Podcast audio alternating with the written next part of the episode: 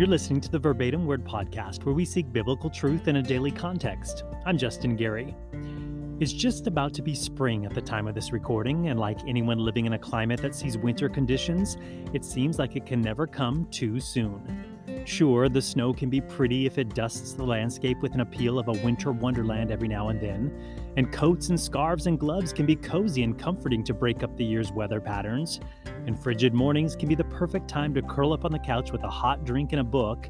And of course, snow days are always welcomed, impromptu day off when they come.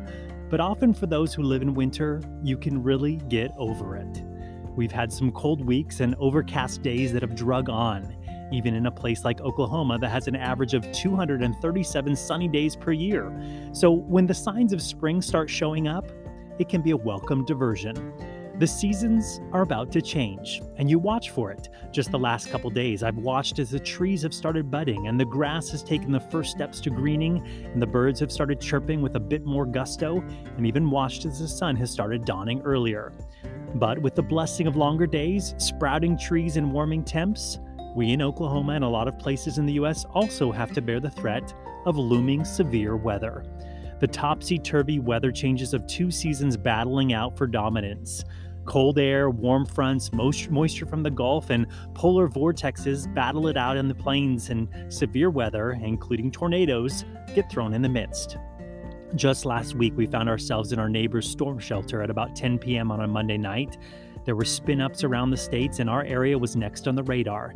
We packed up the cats, grabbed our wallets and cell phones, put on some shoes, and ran across the street to join our neighbors in the shelter. Soaking wet and ringing ears from the piercing wailing of the ominous sirens all around town. And one siren positioned at the end of our street just 100 yards away, so there was no ignoring the fact that we were being warned to take precautions. Well, in the end, nothing in our neighborhood more than a bunch of extra water, which is welcomed after a pretty dry winter, especially as all the plants try and make it back to life. But we were watching the signs anyway that night. Of course, we are not meteorologists, but we don't have to be in a state like ours. The weather people on TV tell us days in advance when to be weather aware. They are reading the weather models and the computer data, and they can tell with mostly pretty good accuracy where, when, who, and what to be prepared for. They even send out storm chasers. Think the movie Twister from the late 90s. These weather fanatics driving around in their souped-up vehicles, heading to the storms when most of us are fleeing them to make the latest observations, watching the storms from up close, zooming around the highways of the state, giving live updates as they remote into the studios to keep the rest of us up to date on what to know, where the storm is headed, and what to expect if it arrives. When the seasons change, so do the signs of the season, and it's wise to watch and be ready. Something we will do from a perspective of prophecy as we finish up chapter 13 of the Gospel of Mark. So let's dive in. On this podcast, we finish up what is known as Jesus' Olivet Discourse. He's sitting across from the temple explaining to the disciples what the sign will be for the destruction of the temple that he spoke of, the sign of his coming, and the end of the age. A pretty broad range of questions, a bit complicated to unravel since they all span at least 2,000 years of the future at the time of their discussion. So Jesus painted with broad strokes, giving some telltale signs that the world would see, like birth pangs, growing in intensity and frequency leading up to his return, the earthquakes, the famines, the conflicts, the diseases.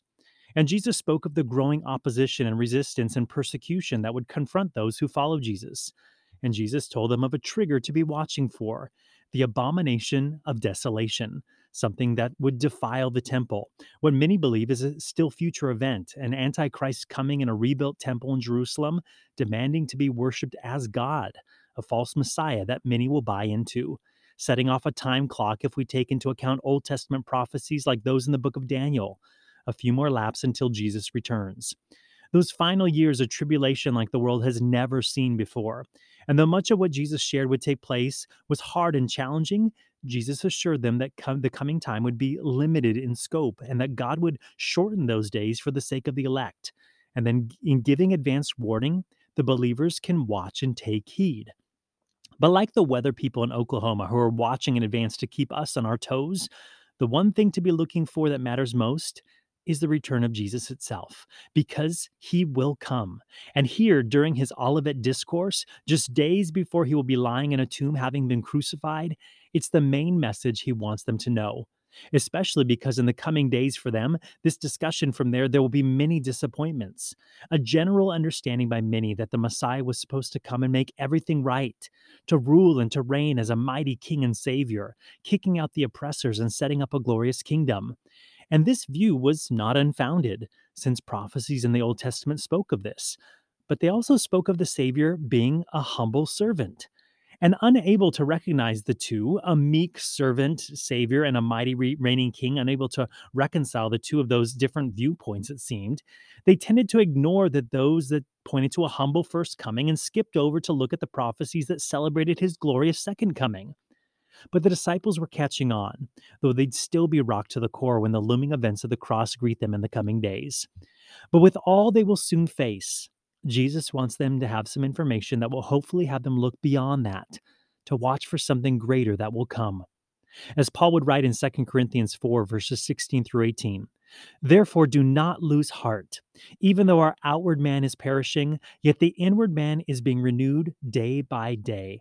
For our light affliction, which is but for a moment, is working for us a far more exceeding and eternal weight of glory. While we do not look at the things which are seen, but at the things which are not seen. For the things which are seen are temporary, but the things which are not seen, they are eternal." That's the glimpse that Jesus wants to leave them with here, not to lose heart and to look beyond the immediate challenges that are about to come and look down the road at the glorious end that awaits when he comes again in glory, something that they should watch for, no matter how hard and confusing things get in the meantime. And that's something that we do too, don't we? We look for mile markers down the road to keep us pressing on. I talked to 3 friends this week, all finishing up school, higher education. One his master's, the other his undergrad, and one a doctorate. And they're counting down the months until they finish. Just a few classes remaining. Going back to school is tough, especially when you're an adult with other responsibilities. But you pick up the books and do the work and pay the tuition, because down the line, you see that it will be worth it. The degree in hand, new opportunities, a bigger paycheck, and the goal of finishing checked off the list, able to move on since all that has been taken care of. And as believers, we are often challenged to look down the road. But it's not just wishful thinking, not just a, quote, crutch to lean on to help us get through life. No, belief in Jesus is so much more than that. The forgiveness of sin, the lordship of him in our lives, and the promise of his return and our going to be with him. To trust and believe Jesus in the unknown of today or the hardships of now, with the understanding that God has something good planned on the other side. Whether that be our growth and transformation through the temporary trials or the final chapter when he makes everything right, no matter what is wrong in this world or our own personal worlds. So now Jesus speaks of after the tribulation, the hardest days ever on earth, all that will unleash and unfold prior to his second coming. He begins to wrap it up with the return of Jesus. We read Mark 13, verses 24 through 27. "But in those days, after that tribulation, the sun will be darkened, and the moon will not give its light. The stars of heaven will fall, and the powers in the heavens will be shaken. Then they will see the Son of Man coming in the clouds with great power and glory. And then he will send his angels and gather together his elect from the 4 winds, from the farthest part of earth to the farthest part of heaven." In those days, Jesus says, after that tribulation. It's the tribulation that he spoke of previously, like the world had never seen nor would ever see, the Great Tribulation. What many see as the final 3.5 years of history as we know it, a Christ-rejecting world experiencing God's wrath. After that tribulation, the sun will be darkened and the moon will not give its light. The stars of heaven will fall and the powers of the heavens will be shaken. Then they will see the Son of Man coming in the clouds with great power and glory. The darkest days of that great tribulation will give rise to the bright coming of Jesus.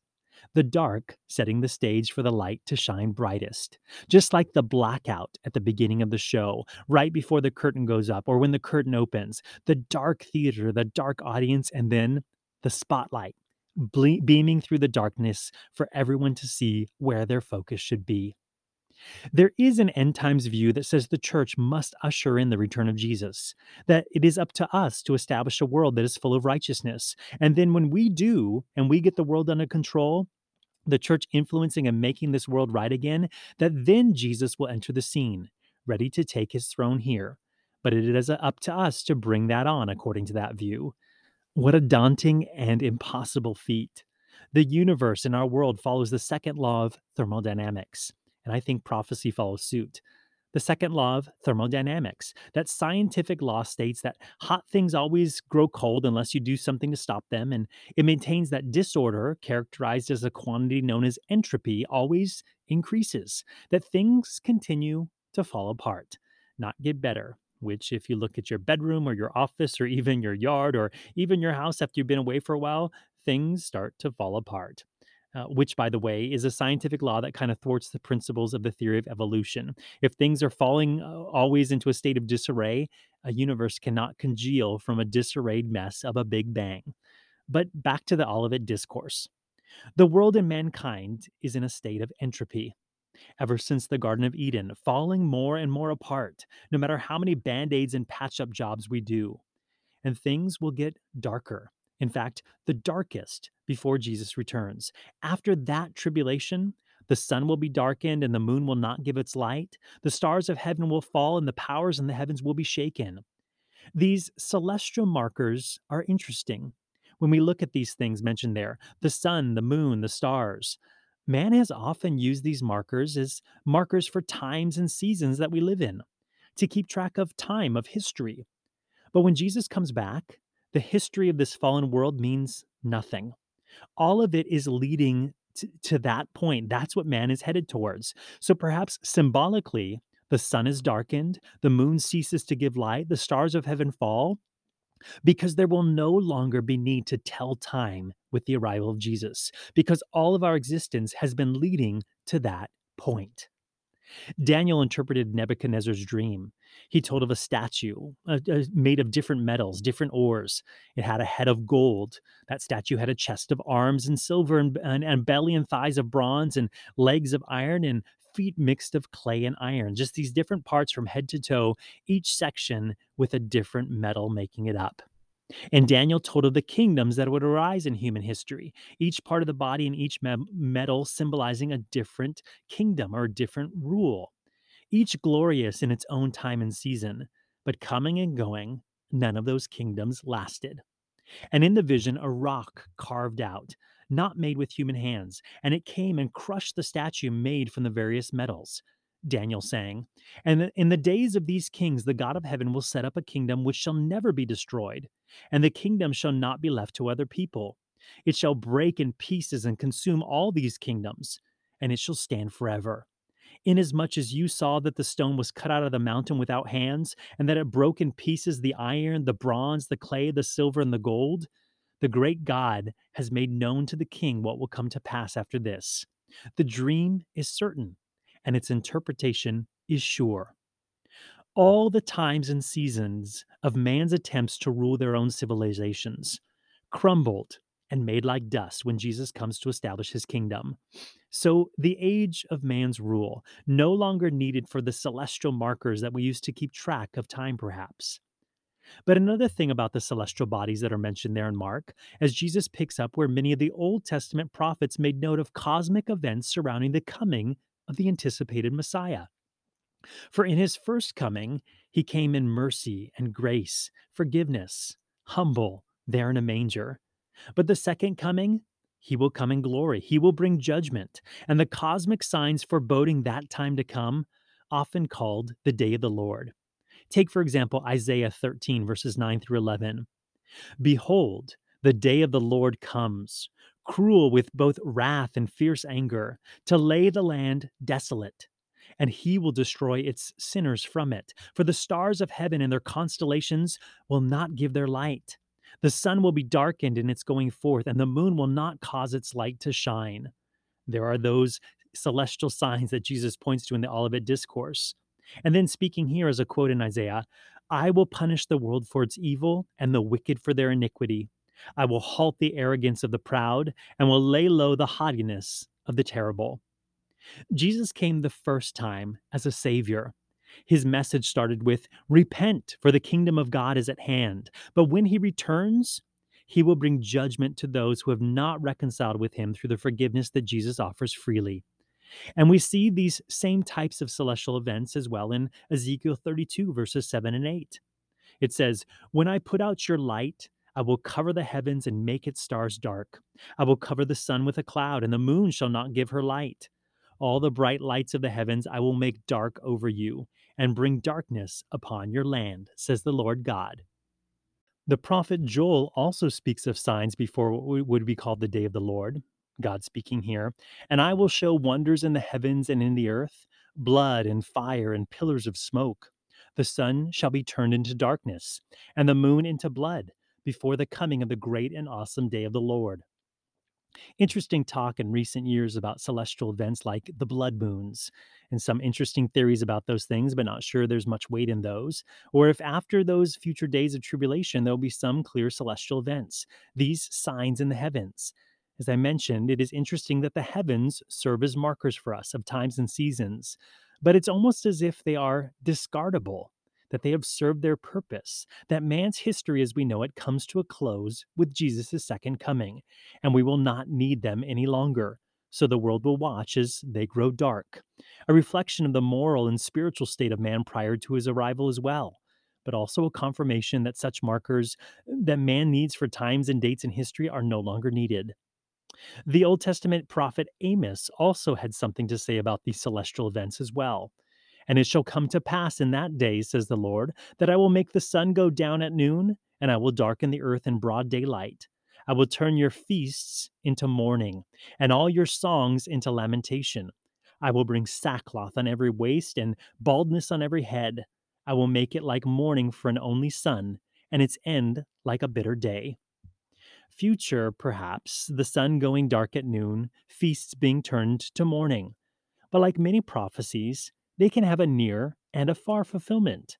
And at Jesus' crucifixion, we read in Luke 23, verse 44, that the sun went dark for 3 hours, starting at noon until about 3 p.m., that the brightest part of the day went dark. And the feast, it was the Passover, the morning that took place as Jesus died for the sins of mankind. And Amos writes, "I will make it like mourning for an only son." How interesting, the Son of God hanging on the cross in his first coming to pay for the sin of mankind, taking our place. He who knew no sin became sin for us, that we might become the righteousness of God in him. But what was fulfilled in Jesus' first coming, and indication of a repeat at the second coming too, the sun darkening and the mourning of those who realize they have missed their chance to get right with him, as many will come to realize just before his second coming that they've missed Jesus Christ. He had come thousands of years before as a savior, and they're putting their faith in a false Messiah, an antichrist that has come onto the scene. The prophet Zephaniah talks about the celestial signs too. "The great day of the Lord is near," he writes. "It is near and hastens quickly. The noise of the day of the Lord is bitter. There the mighty men shall cry out. The day is a day of wrath, a day of trouble and distress, a day of devastation and desolation, a day of darkness and gloominess, a day of clouds and thick darkness. It will be dark before the light dawns," something that we see emphasized, a darkness that will usher in the brightness of his coming. As Jesus says in Mark 13, verses 26 and 27, "Then they will see the Son of Man coming in the clouds with great power and glory, and then he will send his angels and gather together his elect from the four winds, from the farthest part of the earth to the farthest part of heaven." Jesus coming in the clouds. In Acts chapter 1, Jesus departed from their midst, ascending to heaven. And ironically, some 40 days after the cross and resurrection, they are still wondering if they are about to march into Jerusalem behind Jesus and set up a kingdom. We read in Acts chapter 1, "Therefore, when they had come together, they asked him, saying, 'Lord, will you at this time restore the kingdom to Israel?' And he said to them, 'It is not for you to know times or seasons which the Father has put in his own authority. But you shall receive power when the Holy Spirit has come upon you, and you shall be witnesses to me in Jerusalem and in all Judea and Samaria and to the end of the earth.' Now, when Jesus had spoken these things while they watched, he was taken up, and a cloud received him out of their sight. And while they looked steadfastly toward heaven as he went up, behold, two men stood by them in white apparel, who also said, "Men of Galilee, why do you stand gazing up into heaven? This same Jesus, who is taken up from you into heaven, will so come in like manner as you saw him go into heaven. The same way that he left, he will come again." I guess I haven't talked about my cats in a while on the podcast, but they know the signs of us leaving and us coming back to the house. They can tell when we gather our things together and head to the back door to leave. They assemble there, and watching from the counter or the windowsill, they see us off as we gather our book bags or our purses or our belongings or our lunches and start heading that direction. We get our keys and our wallets. They know it's time to leave, and they watch us as we go out the back door. They might even run to the front windows to watch from the windowsills to see us drive off as we head out for the day. And throughout the day, they probably go about their business. They nap, they climb, they nap, they play, they nibble, and they nap some more. But when we come home, they are watching and waiting. If they are in the front windows when we turn into the drive, they recognize the vehicles and usually head to the back door to wait for us there, to come back through the same door that we left through. They get back to the windowsill or on the counter and stare at us as we walk from the carport onto the back porch and come in the back door. They may even meow a slight greeting to welcome us home. The same way that they sent us off, the same way when we arrive back. The angels said, "Men of Galilee, why do you stand gazing up into heaven? This same Jesus who was taken up from you into heaven will so come in like manner as you saw him go into heaven." The departure and the arrival will look quite similar. Coming in the clouds. Can you imagine the stark contrast? The darkness and the strangeness in the heavens, the sun going dark, the moon turning to blood, the stars falling, and in that dark gloom, the brightness of his coming. Like a spotlight on the star of the show, the whole arena or theater darkened, all eyes on the main attraction. He will come, it says, with great power and glory.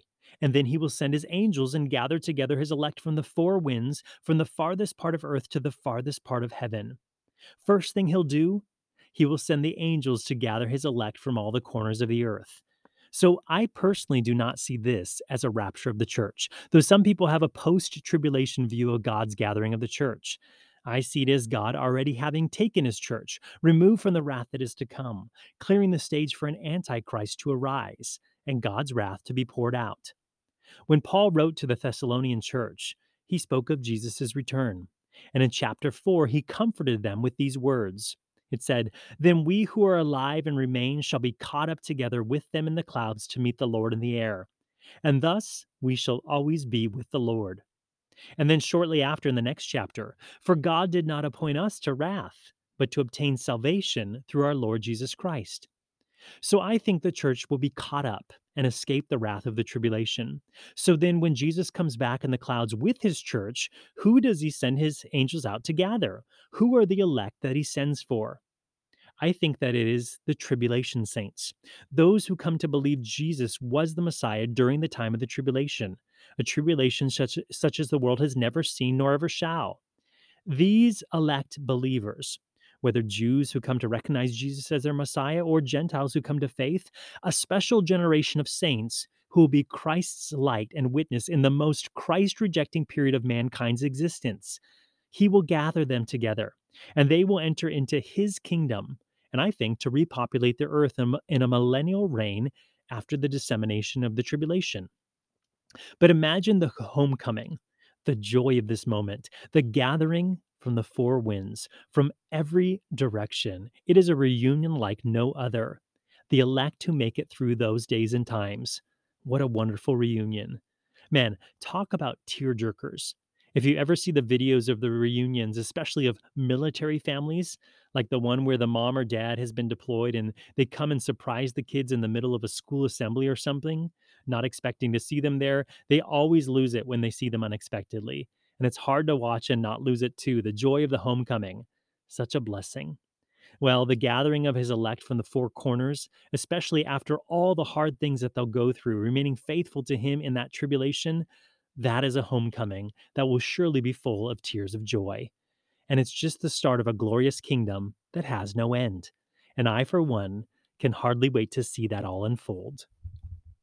Jesus wraps things up by telling them and us to watch. There will be a lot of trusting that will need to take place, but we can and should be watching. He starts with a parable, verses 28 through 31. Now learn this parable from the fig tree. When its branch has already become tender and puts forth leaves, you know that summer is near. So you also, when you see these things happening, know that it is near, at the doors. Assuredly, I say to you, this generation will by no means pass away till all these things take place. Heaven and earth will pass away, but my words will by no means pass away.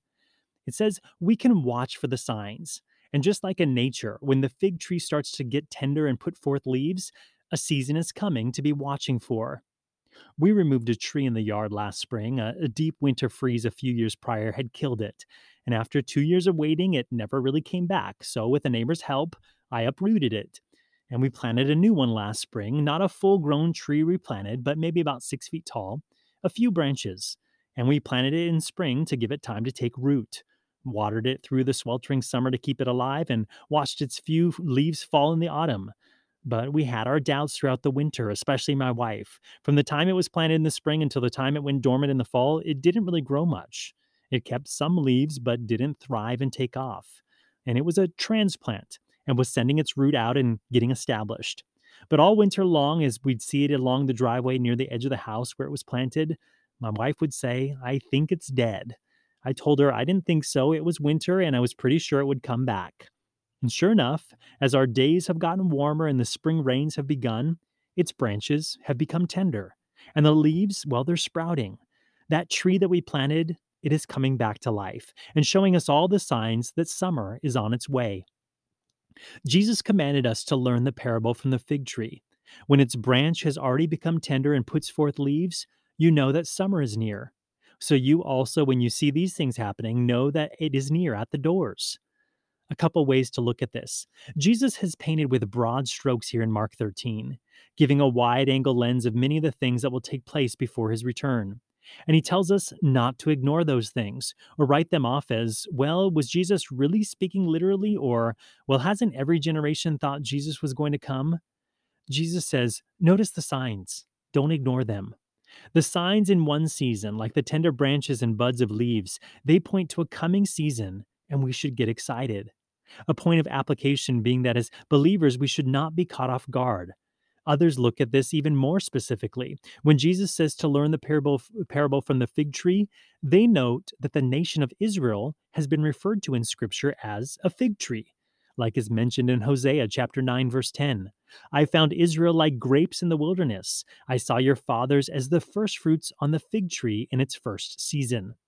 And some see this as a hint from Jesus, that when they see the apparently dead fig tree of Israel, after a long season of winter, put forth tender branches and leaves, sprouting to life again, that they should know that his return is coming in a season soon after. This could go along with the entirety of the Olivet Discourse, in which the questions were melded of when the temple would be destroyed and what are the signs of his kingdom and of his return. And when Jesus gave this, within a generation, the temple in Jerusalem would be destroyed in 70 AD, and the nation of Israel, well, it would be scattered. And by all measures, Israel ceased to exist. For almost 2,000 years, the Jewish people scattered across the globe, holding on to their identity and language and faith somehow, miraculously in fact, but no nation or homeland to call their own, something that no nation has ever done, to hold on to their identity without a homeland. Until May 1948, when the UN portioned Israel a homeland and the Jews began to return. And the fig tree, Israel, well, it came back to life. It appeared dead for 2,000 years, but then it came back to life. Some see prophetically that Jesus is referring to this, that when Israel, the fig tree, comes back to life with tender branches and leaves, that then Jesus' return is near. And notice what Jesus said in verses 29 through 31. So you also, when you see these things happening, it could be that he's referring to this rebirth of Israel in 1948, this rebirth of that nation, know that it is near, at the doors. Assuredly, I say to you, this generation will by no means pass away till all these things take place. Heaven and earth will pass away, but my words will by no means pass away. That is an amazing thing. Many had written of Israel, had written off Israel, thinking, well, the church is the spiritual Israel then, and God is working with the church, and Israel's dispensable because, well, they haven't been around for almost 2,000 years. But scripture and prophecy, trying to see it through a lens with Israel not in the picture, spiritualizing certain aspects of it rather than a literal approach to things. But some through the ages figured, well, that's God's problem. If he says that Israel will be in the land, if he says that there will be a temple, well, then he'll have to figure out how to get them back. And he did.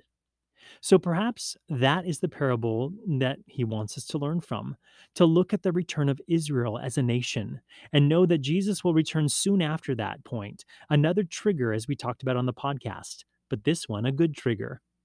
And also to consider that in the 2,000-ish years that Jesus covers in the Olivet Discourse, that if Jesus could speak of things near, like in 70 AD and the destruction of Jerusalem, that 2,000 years later when we see Israel reappear, that our faith will be renewed that God can and will do exactly what he says, even if there are gaps during which we think, I don't know how this is all going to work out, but he must have a plan.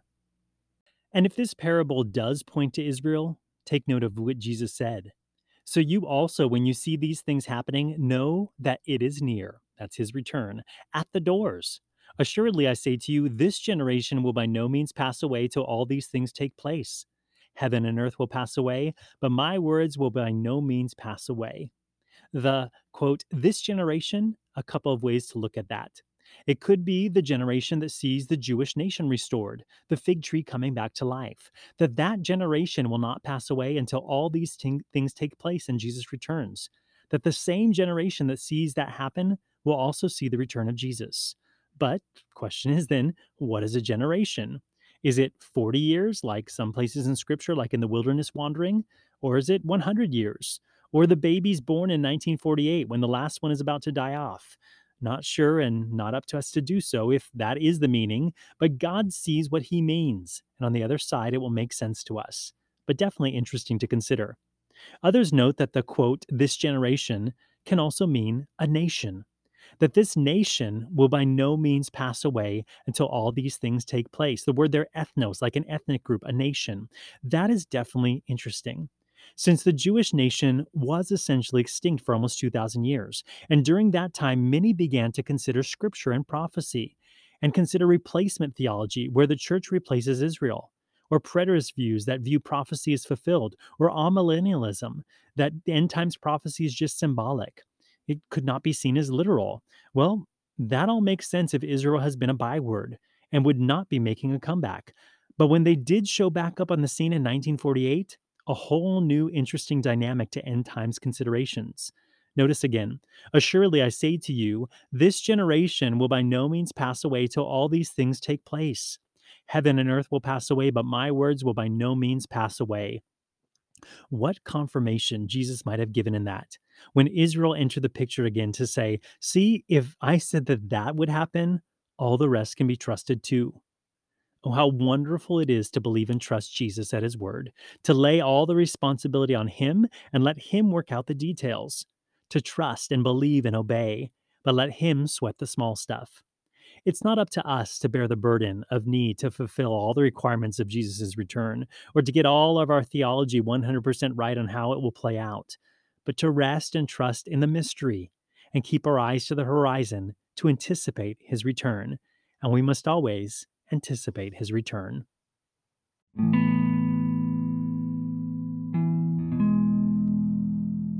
Notice how Jesus rounds out the Olivet Discourse.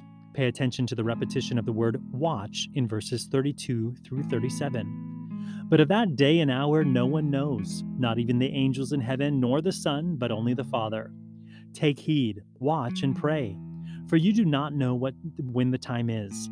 It is like a man going to a far country who left his house and gave authority to his servants and to each his work, and commanded the doorkeeper to watch. Watch, therefore, for you do not know when the master of the house is coming, in the evening, at midnight, at the crowing of the rooster, or in the morning, lest, coming suddenly, he find you sleeping. And what I say to you, I say to all, watch. Do you think Jesus might want us to watch? 4 times in those few verses as he wraps up the Olivet Discourse. Watch. Keep your eyes looking for it. He has laid out a whole lot throughout the whole chapter, and some might not be very crystal clear. So Jesus' final exhortation to us, as he said, I say to all, it is to watch. 4 times, actually 5 times he uses the word watch there in those verses, to keep your eyes peeled.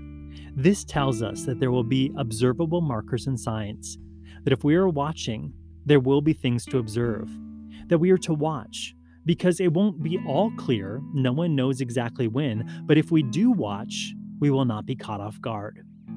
That is why we are watching. We will be doing what we're supposed to do when he comes back, not lazy, distracted, or sleeping. And everyone needs to be watching. The believer, to anticipate and be prepared for his coming, but the unbeliever, to get right and take things serious, knowing that he is coming soon. And so Jesus gives a one-word point of application to finish his Olivet Discourse. Watch. No one knows the day nor the hour, just the Father. An element of surprise, so we will always be ready. But if we watch, we may know the season or the year, if not the day or the hour, or even the month or the week, possibly, if we're looking at the signs. But this element of surprise, a part of what Jesus was spoken, another reason that many believe in a pre-tribulation rapture. Jesus coming for his church unannounced at any time. And then the tribulation. And we looked at previously some prophecies that speak of timelines, 3.5 years from the abomination of desolation until his return. So how can we not know the day nor the hour if he gave us timelines? Well, if there is an imminent coming for the church unannounced, no one will know that day nor hour, but then 7 years of tribulation until his return. There's a lot to consider when looking at end times prophecy, and hopefully I didn't confuse you, but made more clarity out of it. And here in Mark, as we wrap up the Olivet Discourse, there's wisdom in the little illustration that Jesus gives here at the end. It is like a man going to a far country who left his house and gave authority to his servants and to each his work and commanded the doorkeeper to watch. Watch therefore, for you do not know when the master of the house is coming, in the evening, at midnight, at the crowing of the rooster, or in the morning, lest coming suddenly he find you sleeping. How will he find us when he comes? We each have our work and should be occupied with it until he comes. He gave us authority, gifts, and callings, and a charge to go into all the world and make disciples. Whatever time he comes, when he shows up suddenly, will we be busy about his business? How shameful to be found sleeping if we are to be working up until his arrival. It's kind of ironic that Jesus' final exhortation for us here in Mark chapter 13 is to watch. And I think our enemy has capitalized on that, knowing that Jesus' return could be near. Rather than laboring diligently for the kingdom and watching for him to come, we are watching, but we are watching all the wrong things. Binging our shows hours on end, watching screens rather than watching the times, watching our feeds of what others are doing rather than sharing what Jesus is doing, watching TikToks and reels that suck us in and eat up valuable time. Not saying we can't watch anything. I'm all about catching up with the latest episodes of those series that I like. But woe to us if we are found sleeping when he comes, if we are found watching the wrong things, enticed and tempted to watch everything else, and to miss his return. So Lord, wake us up. Stir up within us an increased awareness and urgency and anticipation of your return, that this generation of your church would be ready, even if we need to wait a little longer. Lord, give us your heart for this world, not one of callousness and cynicism, but of mercy and love and passion, a heart for the lost that senses the urgency of your coming. Give us in this season, in this week, Lord, in this day even, give us the opportunity to speak the name of Jesus, to share the gospel, not just dropping hints of the gospel, but presenting the gospel to those who need to hear, or who need to hear it again, since they have not yet received it. Lord, we watch for your return. Give us wisdom to understand all that is taking place in our world, and may our eyes look to you with growing intensity as your return draws near. It's in Jesus' name that we pray. Amen.